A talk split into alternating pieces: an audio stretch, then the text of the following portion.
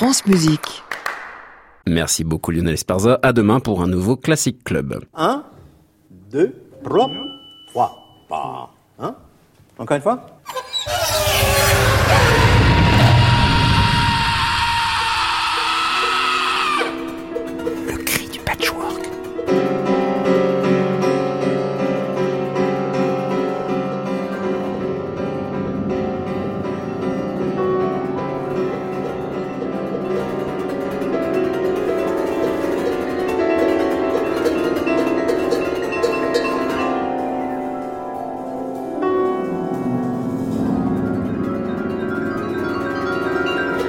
Chers écoutants, bienvenue dans le Cri du Patchwork, une émission qui joue des coudes.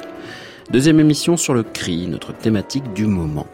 Et aujourd'hui, petit voyage dans le temps, puisque nous rediffusons une interview donnée en octobre 2014, au tout début de l'histoire du cri du patchwork. Nous repartons à la rencontre d'Igor Balro, un compositeur qui nous susurre sa musique à fleur de son, une musique qui titille le silence. Vous allez me dire pourquoi parler de silence dans une thématique sur le cri? Eh bien tout simplement parce que le silence nous prend tout autant que le cri, mais en négatif. L'occasion d'écouter une voix, une pensée qui nous a particulièrement touchés ici, au cri du patchwork. Bien entendu, on retrouve en fin d'émission les portraits sonores d'Antoine Berland, des patchworks de sons de Jean. Et comme chaque mardi, un son qui fait...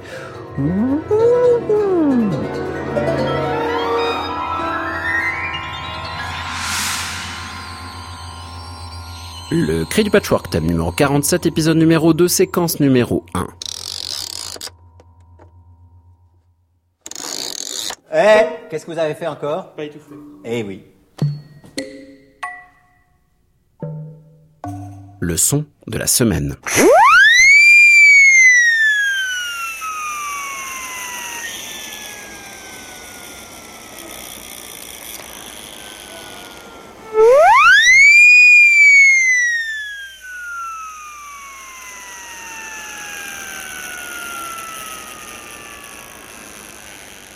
La sirène à bouche, autrement appelée la sirène Acme, baptisée ainsi par la firme britannique Hudson Co, qui la développa en 1895. Cette mini-sirène était conçue au départ pour servir d'avertisseur sonore pour les cyclistes. Car pas besoin de main pour s'en servir, elle tient dans la bouche, en serrant les dents autour de l'embouchure. Et donc on peut faire quantité d'autres choses en jouant de la sirène Acme. La preuve.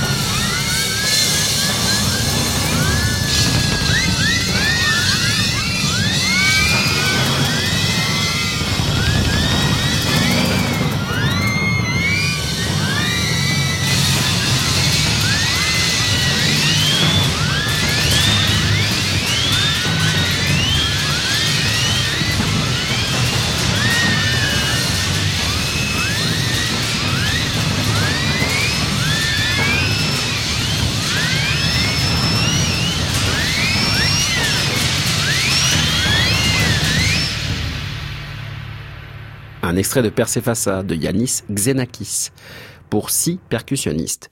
Car oui, la sirène acmé, même si techniquement c'est un aérophone, est associée aux percussions. Ne serait-ce que parce que le percussionniste peut manipuler la sirène acmé avec la bouche, tout en continuant de jouer ses autres instruments. La sirène acmé est en fait une véritable mini-sirène.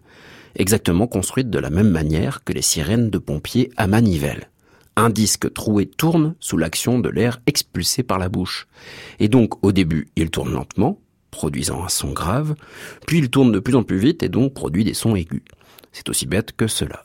Et surtout, ça permet d'avoir une sirène de poche sous la main, lorsque l'on veut par exemple évoquer l'univers des pompiers, comme ici, Mrs. O'Leary's Cow du génial Brian Wilson.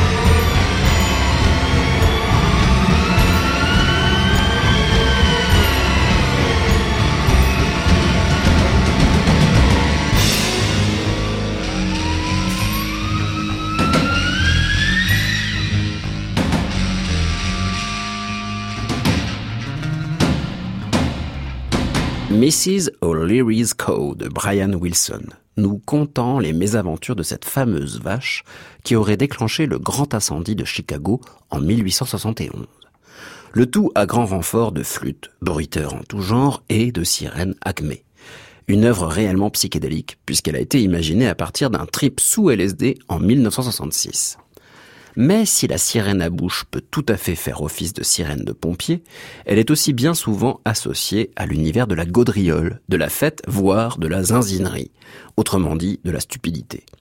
Le percussionniste et compositeur John Max McFarlane écrit une forme d'éloge de la stupidité dans ses cinq songs in the Age of Stupidity pour deux percussionniste et mezzo-soprano. Et dans la cinquième chanson, il lance tout le propos construit sur de réelles phrases totalement stupides par un coup de sirène agmé. Comme pour nous dire, dès l'introduction, attention, c'est de toute façon bête. La sirène acmé ou l'instrument débile.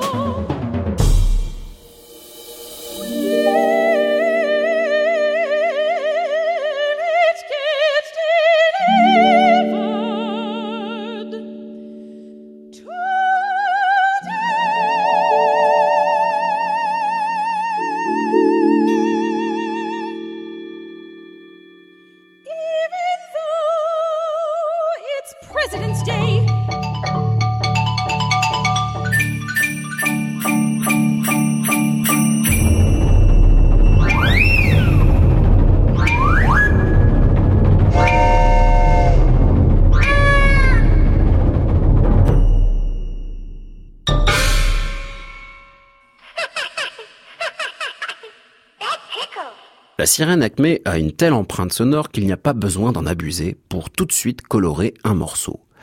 Prenez Heroes and Villains des Beach Boys, composé par le susnommé Brian Wilson. Eh bien, le discret coup de sirène Acme en fond de studio qui vient ponctuer délicatement les couplets se suffit à lui-même. On pourrait en faire un livre. Brian Wilson et la sirène Acme.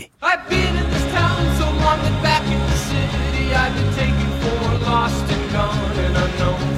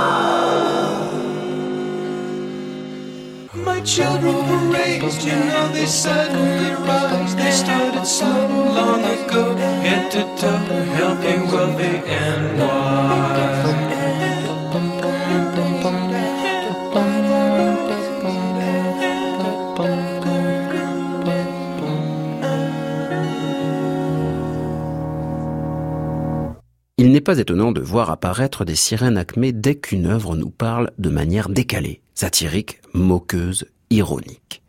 Le poète et pourfendeur de l'art établi, Tristan Tzara, au début du XXe siècle, fut un moteur actif du mouvement Dada. Et comme Dada est tout, selon ses créateurs, eh bien, il est aussi sirène acmé. Voici L'amiral cherche une maison à louer de Tristan Tzara, composé en 1916, interprété à l'époque par Tzara lui-même, Marcel Yanko et Richard Hulsenbeck. Est-ce qu'il y avait à l'époque une sirène acmé Pourquoi pas? L'amiral cherche une maison à louer. Ahoi, ahoi! Des Admiralsgewirktes Weißes Zerfällt! Quand le crédit Princesse a petit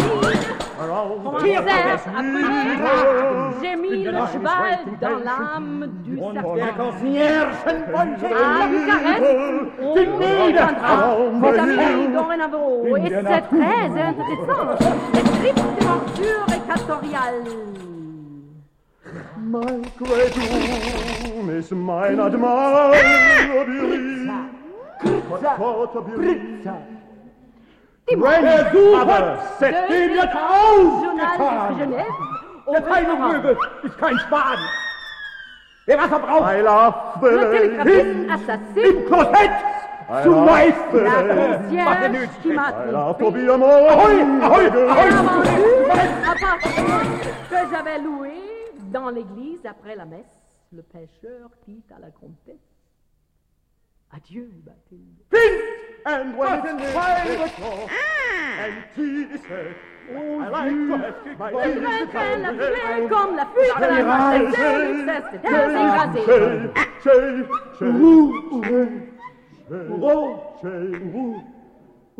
Everybody, ooh, ooh, everybody is doing it.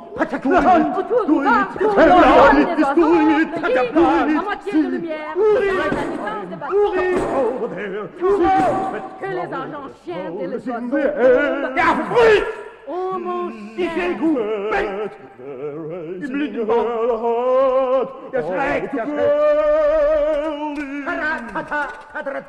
oh mon cher, c'est si difficile. Yoshivara, dreunt der Brand.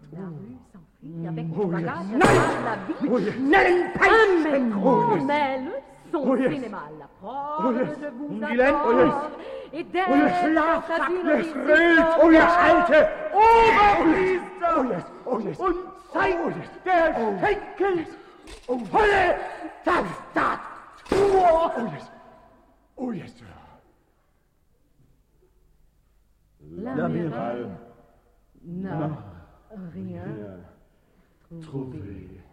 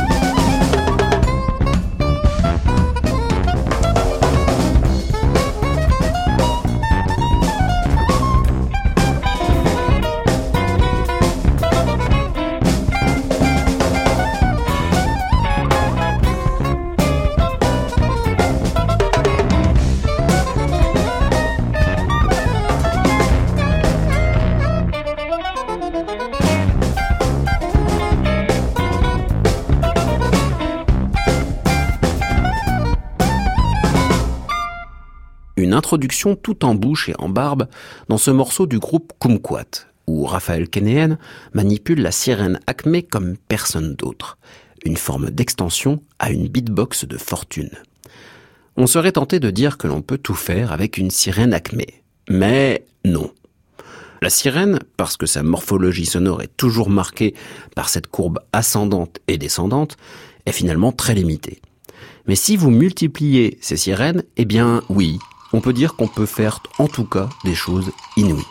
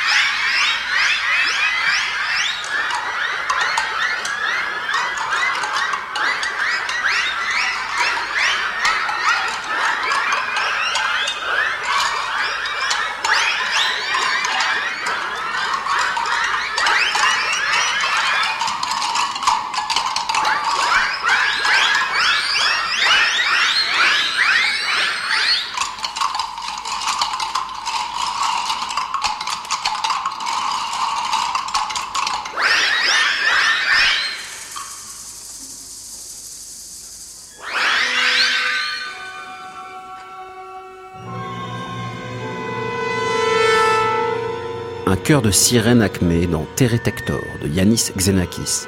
Dans cette pièce, Xenakis demande à chaque membre de l'orchestre de jouer d'une sirène Acmé, parmi d'autres petits instruments, créant alors ce que Xenakis appelait des flammes de son. Avec ses envolées, ses superpositions de mouvements toujours ascendants, comme un virus se propageant dans tout l'espace, fourmillant par milliers. Une texture qu'adore travailler Xenakis. La sirène Agmé, on l'a dit, a une morphologie sonore très spécifique. Sa courbe ascendante crescendo est tout à fait inévitable. Alors, autant s'en inspirer pour alimenter le reste du dispositif orchestral. C'est ce que fait en quelque sorte Père Norgard dans sa symphonie numéro 5 composée en 1990. Au sein d'un arsenal délirant de percussions, une petite sirène acmé va carrément influer sur l'élan de toute une partie de la masse orchestrale, à la toute fin du premier mouvement. Et c'est vrai qu'on a l'impression ensuite que tout le monde devient une sirène acmé.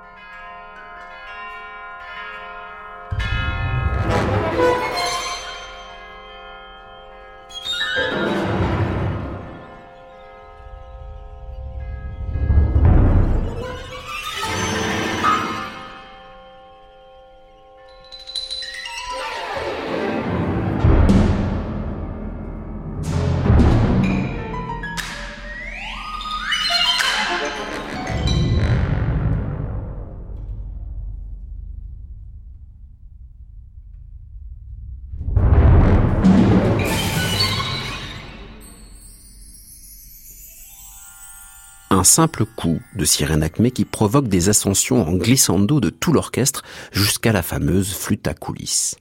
Si le glissando de la sirène acmé et celui de la flûte à coulisses sont facilement assimilables, il arrive que la sirène à bouche rencontre d'autres instruments qui lui sont pourtant totalement éloignés. Prenez la guitare. Eh bien, avec un bottleneck, ce cylindre de verre que l'on glisse sur le doigt, on obtient des textures tout à fait à la acmé. La preuve avec Bob Dylan dans Highway 61 Revisited.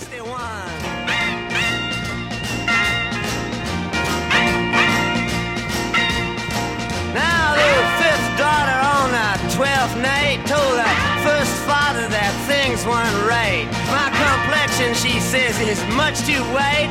He said, come here and step into the light. He says, mm, you're right. Let me tell the second mother this has been done.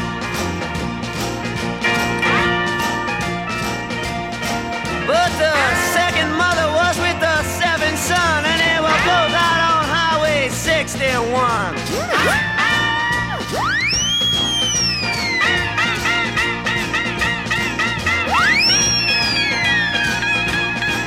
Now the roving gambler, he was very bored, trying to create a next world war. He fell off the floor. He said, I never engaged in this kind of thing before, but yes, I think it can be very easily done.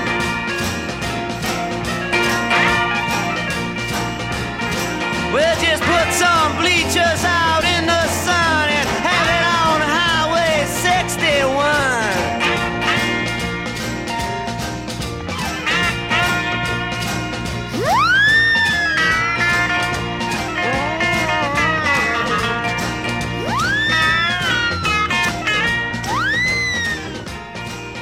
Ce qui est frappant avec la sirène, qu'elle soit imposante ou minuscule comme la sirène Acmé, c'est qu'elle fait office de ponctuateur assez efficace, surtout lorsqu'elle est jouée de manière franche, à plein poumon.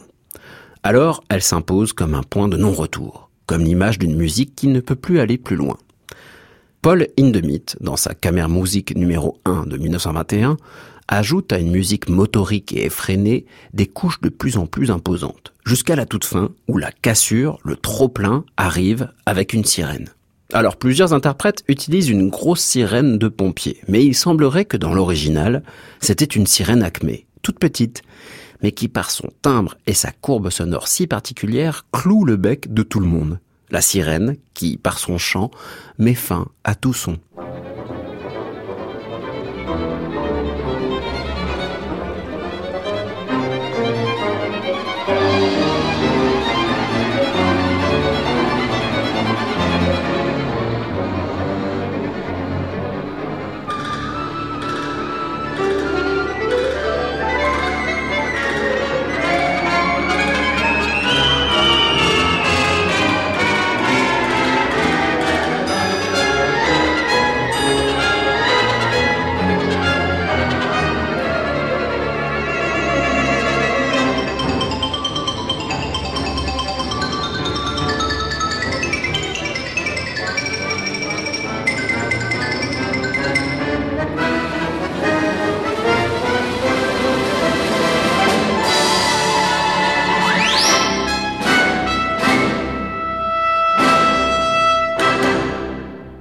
Qu'on y arrive Hein C'est pas compliqué quand même.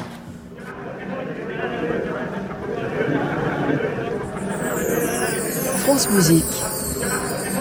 Le cri du patchwork, Clément Lebrun. Igor Balro est un compositeur que j'ai découvert il y a six ans, lorsque je réalisais des chroniques sur le silence pour la matinale de Dominique Boutel. Il m'envoya des pièces de son répertoire et immédiatement je me suis plongé dans sa musique, qui navigue toujours entre l'extinction et la génération discrète du son. Un compositeur au plus près de la source sonore, de la vibration sonore. Un compositeur peut-être parti du cri, du trop-plein, de cette énergie pour arriver vers le silence. Mais comment passe-t-on du cri au silence? Comment chemine-t-on vers le silence? S'impose-t-il au compositeur ou c'est le compositeur qui va vers lui? C'était pas donné au départ. Euh, J'ai eu des débuts euh, musicaux assez torrentiels. euh, assez, c'était du, c'était de l'ordre de l'éboulis, du capharnaüm euh, et surtout du continuum sonore, extrêmement contrasté, extrêmement âpre. et au départ, il n'y avait pas la moindre place pour respirer dans, dans, dans la musique. Je me suis rendu compte que ça correspondait aussi à une phase de, mon apprentissage euh, qui était chaotique et dans laquelle le son entrait en moi euh, sous cette forme, sous la forme d'un torrent, sans que je puisse véritablement l'apprivoiser, le domestiquer, le maîtriser. Il fallait que je construise les outils euh, devant lui, vis-à-vis de lui, en situation de flux tendu, comme ça, un peu. Alors on saisit rien là-dedans, on saisit surtout un phénomène de fulgurance permanente dans lequel on n'arrive pas à isoler des objets sonores précis, euh, tous défaits à toute vitesse, ce qui est par ailleurs, mais bon, voilà, les choses ouvrant sur des autres, euh, une question qui a ressurgi par la suite quand le silence s'est installé progressivement. Cette question d'isoler les objets sonores était déjà une problématique dès le départ. Parce que finalement le silence peut être une forme d'articulation entre les sons, ou c'est déjà un son en lui-même, comme vous le concevez en tout cas? Alors oui, ça peut devenir même un, matériau euh, musical à part entière, dans le sens de l'articulation. Je ne sais pas, hein, j'espère au niveau de la forme, à l'échelle d'une pièce, que les objets qui sont isolés les uns des autres par euh, un éventuel océan de silence qui n'aurait plus de limite au-delà de la fin de l'œuvre et euh, avant son commencement, ont des, des modalités pour se rejoindre, pour résonner les uns dans les autres, par-delà ces espaces comme ça, euh, dépourvus de, leur présence puisque finalement le silence retranche les objets. Ils sont là et puis tout d'un coup ils se taisent. Ils se taisent et euh, alors soit c'est euh, une stratégie rythmique, je dirais à un niveau presque technique de, con- de conception de la musique, soit c'est une posture euh, esthétique devant la beauté de l'objet isolé, euh, retranché des autres pour voir à la limite, pour essayer de tester sa résistance à cet isolement. Qu'est-ce qui passe d'un objet à un autre euh, par-delà ces ponts de silence, ces canaux, euh, ces... euh, Il y a une partie visuelle tout de même lorsque vous parlez. C'est-à-dire c'est comme si on prenait un objet qu'on l'observait dans, dans un espace totalement libre qui pourrait être le silence. Il y a tout à fait une notion de- d'objet et d'espace, en tout cas, de répartition d'objets dans un espace. Alors mental, évidemment, euh, au niveau de la conception de l'œuvre, mais un espace mental qui est déjà la réverbération d'une manière de vivre, d'une expérience qu'on a de ce que c'est que les, objets qui nous entourent, euh, euh, la solitude dans laquelle ils sont pris éventuellement les uns vis-à-vis des autres et euh, leur tentative pour se rejoindre.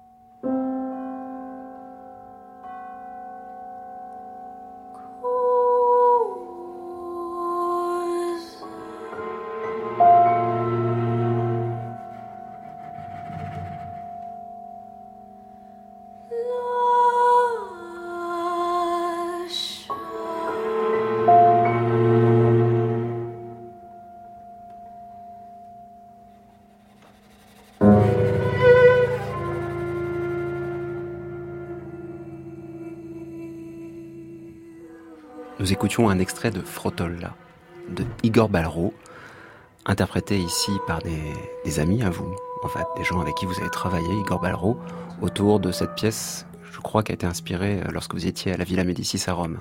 Oui, euh, dans des circonstances un peu particulières. Euh, mais bon, je crains d'être un tantinet funéraire en les évoquant. Euh, C'était la visite d'un cimetière à Florence, qui, sur une colline qui domine la ville les Italiens ont un, sens aigu, inné, euh, absolument artistique du cimetière, je trouve, parce qu'il est peuplé de statues, il y a des sections enfants. Euh, c'est un peu particulier, évidemment, mais euh, entrer dans ce cimetière euh, qui était comme ça, tout empli de, de figures d'enfants qui sont presque en taille réelle, mais qui sont en pierre, hein, m'a donné le sentiment d'un silence parfaitement stupéfiant. Et et j'étais euh, comme rarement euh, isolé de toute de toute sensation de, de son parvenant jusqu'à moi. Il y a une il y a eu comme une espèce de parenthèse, une interruption. Et au beau milieu de cette interruption, c'est-à-dire dans, presque dans une forme d'extase, le campanile euh, qui orne le cimetière euh, s'est mis en marche. Mais alors très progressivement, j'ai perçu des bruits de mécanique, de poulies, de rouages. Euh, et c'était comme passer à travers un sas sortir de ce silence à travers un sas mécanique qui conduisait à je ne sais quoi, je ne sais quoi. jusqu'au moment où euh, le son absolument euh, souverain, euh, énorme de la cloche résonne. bon. Et j'oublierai jamais cette cloche, quoi, ce retour du monde du silence par l'entremise de, tout ce squelette du son pratiquement, qui était le, bruit du mécanisme qui visait à le produire, qui allait vers la, cloche. Il y avait, il y avait presque le plan de ma musique dans, dans, cette, dans, cette question-là. Sortir du silence par quelque chose qui se tend progressivement, qui s'agrège difficilement, qui, qui constitue progressivement un corps qui va rayonner euh, dans, dans le, le moment de l'apparition. Alors là, en l'occurrence, c'était une cloche, mais, euh, mais c'est quelque chose que j'ai pu spontanément imaginer se rapporter à la manière dont les instruments produisent les hauteurs, produisent les, euh, les notes, les accords. Et donc Frotola est une pièce comme ça euh, qui est noyée dans une, dans une forme de silence dont émergent des, euh, des lambeaux grisâtres de frottement sur les, euh, les instruments à cordes, de, de prise de respiration dans, dans la voix chantée. De... J'ai essayé vraiment de matérialiser dans la pièce cette zone frontière entre le silence et, et le son plein, le son qui, à un moment donné, euh, retrouve un corps euh, charnel.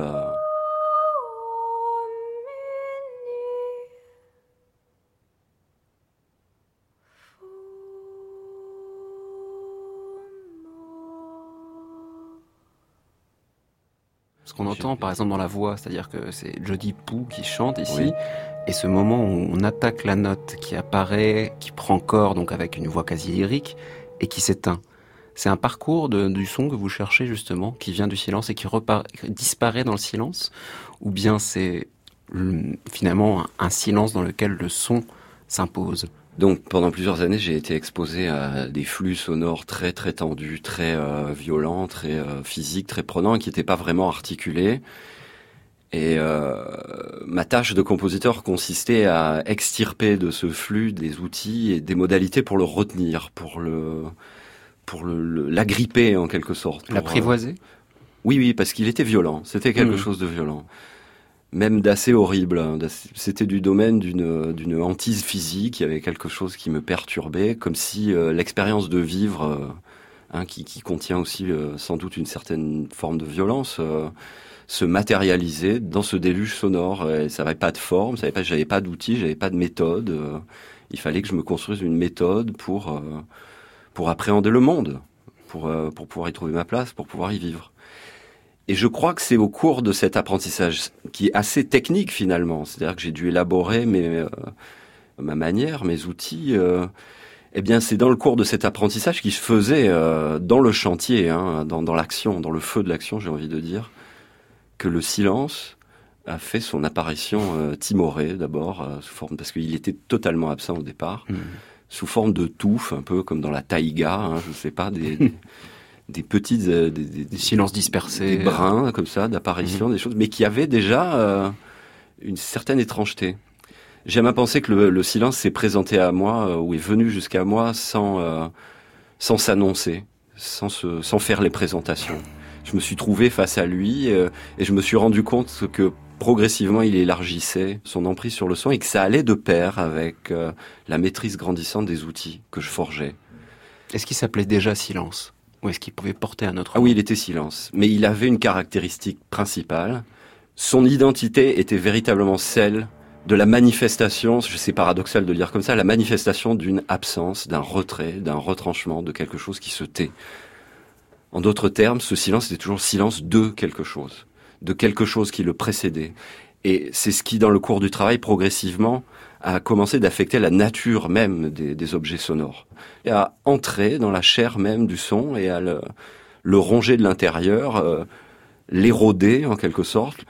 Et euh, ce qui s'est imposé au fil du temps dans le travail à moi, ce sont des objets sonores isolés les uns des autres, dans lesquels était contenue, dès leur apparition, la promesse de leur disparition.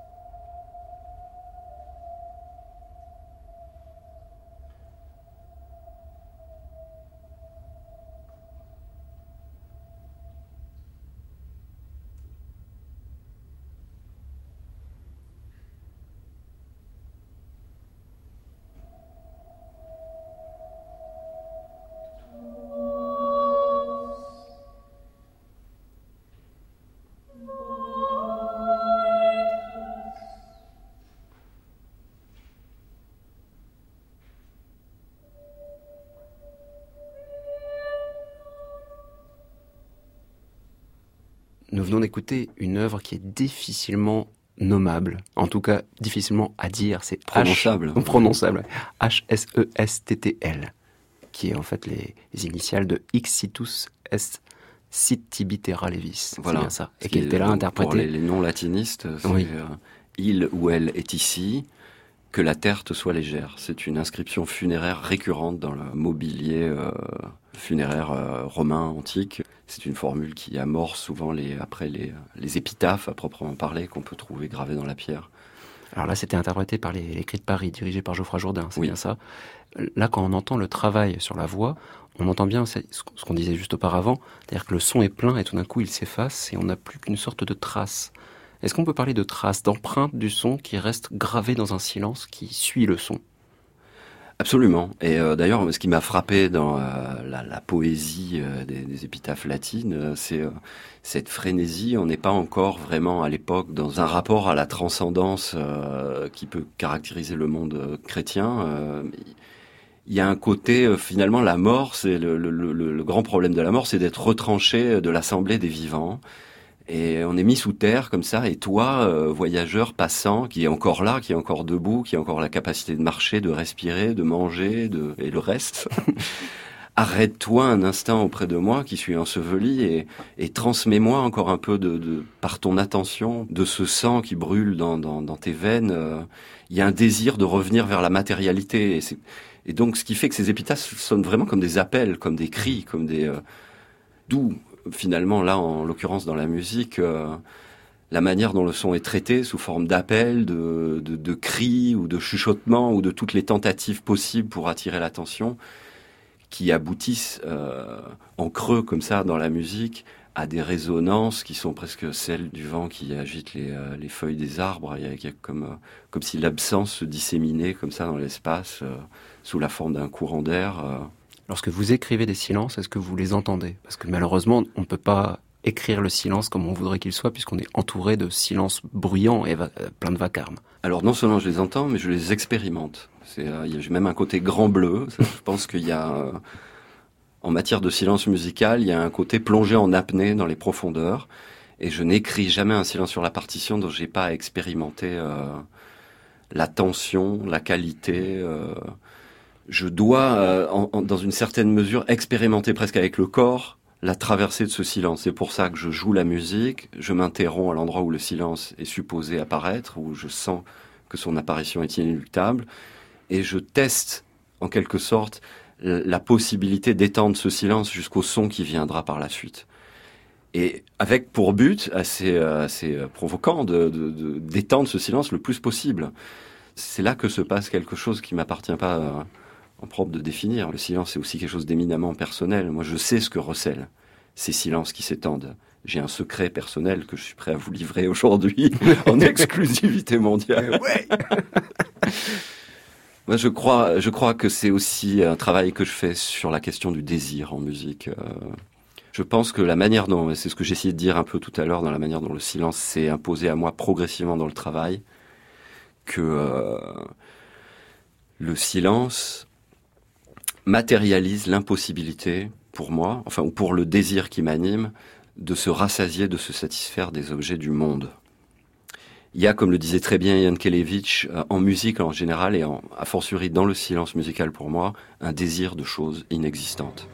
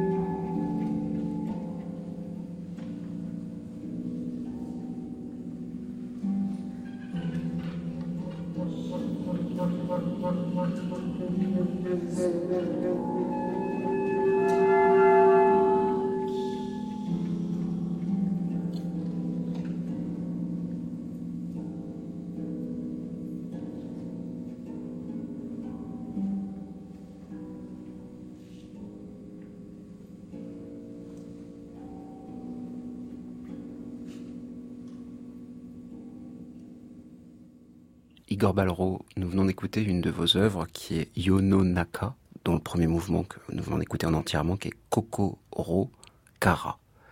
Alors, c'était enregistré officiel Musica en 2006. Comment on enregistre cette, cette infime, cette intime auprès des instruments? Là, dans votre label, parce que vous avez un label euh, numérique qui s'appelle, donc je vais, je vais le tenter le coup, hein, c'est Shusk. Ah. Ah pardon, excusez-moi. Et dans vos œuvres, à chaque fois, le micro est placé à une telle manière à ce que l'on ne sait pas si le musicien est loin ou se rapproche lui-même. On a des niveaux, des reliefs qui se créent, et justement la disparition du son se ressent d'autant plus. Est-ce que justement cette proximité, c'est pour créer une intimité avec vous-même ou avec l'interprète? Ah bah, c'est surtout pour euh, placer le micro très près. Puis j'ai eu la chance de travailler avec des artistes, euh, des ingénieurs du son. Euh, euh, ces albums ont été enregistrés à, à New York, euh, dans les studios où, où Madonna a fait ses armes. Une musique pas très silencieuse. non. Non, non, mais j'ai eu la chance d'avoir des ingénieurs du son qui étaient d'une qualité de curiosité par rapport au fait d'enregistrer la musique sous cette forme euh, qui, qui est pleinement euh, réjouissante. Et euh, non, mettre le micro très près, c'est c'est faire. euh, alors, il y a même dans le mot micro, il y a déjà la chose, le microscope. Il y a quelque chose où on veut entrer dans la chair du son, voir ses veines, euh, voir les petites pulsations les plus minimes, puisqu'on y on y cherche aussi les traces de cette graine de finitude que j'essaie de déceler dans la musique. Quelque chose annonce dans l'objet sonore lui-même son éventuelle faillite, son éventuelle disparition, le fait qu'il va nous manquer, qu'il va s'absenter, qu'il va partir. C'est une réflexion sur la mort, faire euh, la musique comme ça aussi euh, constamment. C'est on est quitté par les choses, on est quitté par les objets, et il y a une beauté de cette expérience qui qui, qui tient aussi dans l'instant même où l'objet est là. Il est là, il est physique, il est très concret, il est vivant, il a une pulsation interne de son. C'est presque un organisme pour moi, un objet sonore. C'est ce qui a fini pour moi par isoler les objets sonores du discours dans lequel ils étaient emportés et enchâssés les uns dans les autres. Ils ont fini par avoir une existence. Alors un peu comme des fantômes, c'est vrai, comme ça, qui apparaissent du néant et qui, euh, dans une sorte de lumière irisée, comme ça, euh, flottent un instant et montrent euh, tout le raffinement de leur structure interne avant d'expirer dans le silence. Et peut-être, peut-être, c'est ce que j'espère, de lancer un appel qui est pris en charge par le son qui arrive, le son suivant. C'est un peu le cas de ce que l'on va écouter maintenant, qui est Più vicino ai morti, qui est une sorte de madrigal à plusieurs voix. Il y a combien de chanteurs dans ce... Alors il y a quatre chanteurs et Voilà. un quatuor à cordes. donc, qui sont- Et c'est vrai que dès le départ, on sent que chaque syllabe, chaque mot est réparti dans un dispositif entre les voix. On va d'un- d'une étape à une autre en passant par une étape nécessaire qui est le silence, dans des effacements, des extinctions, mais toujours avec cette intimité proche finalement. Les poèmes euh, qui sont mis en musique dans Più vicino e morti euh, viennent du recueil éponyme de Leonardo Sinisgalli, un poète italien euh, que j'affectionne tout particulièrement, qui est peu connu en France. C'est son tout dernier recueil, d'ailleurs il n'a pas été publié de son vivant, et c'est vraiment l'écriture d'un homme qui- il cherche à trouver l'articulation dans laquelle la vie est encore contenue. Et je me suis beaucoup servi de la mécanique qui est déjà à l'œuvre dans, le texte de Leonardo Sinisgalli pour concevoir la musique.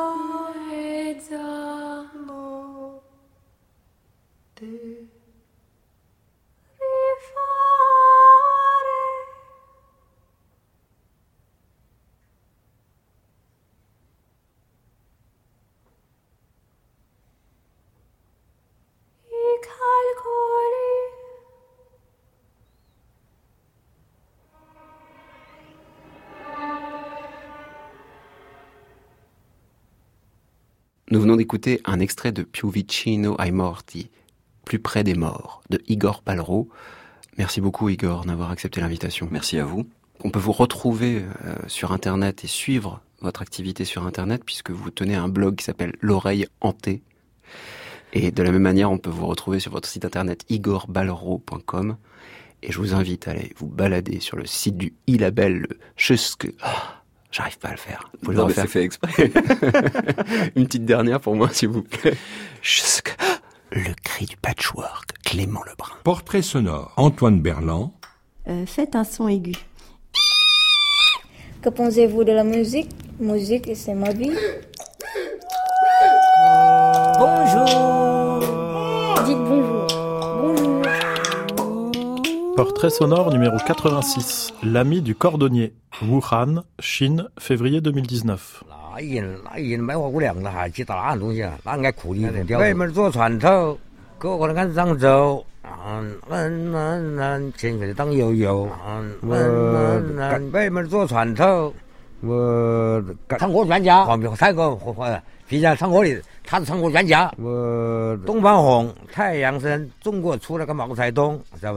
是不是？完了，我穿衣服一般穿红的、花的，完了，对不对？对不对？哦哦哦完了，太阳升，毛主席万岁，毛泽东万岁，对不对？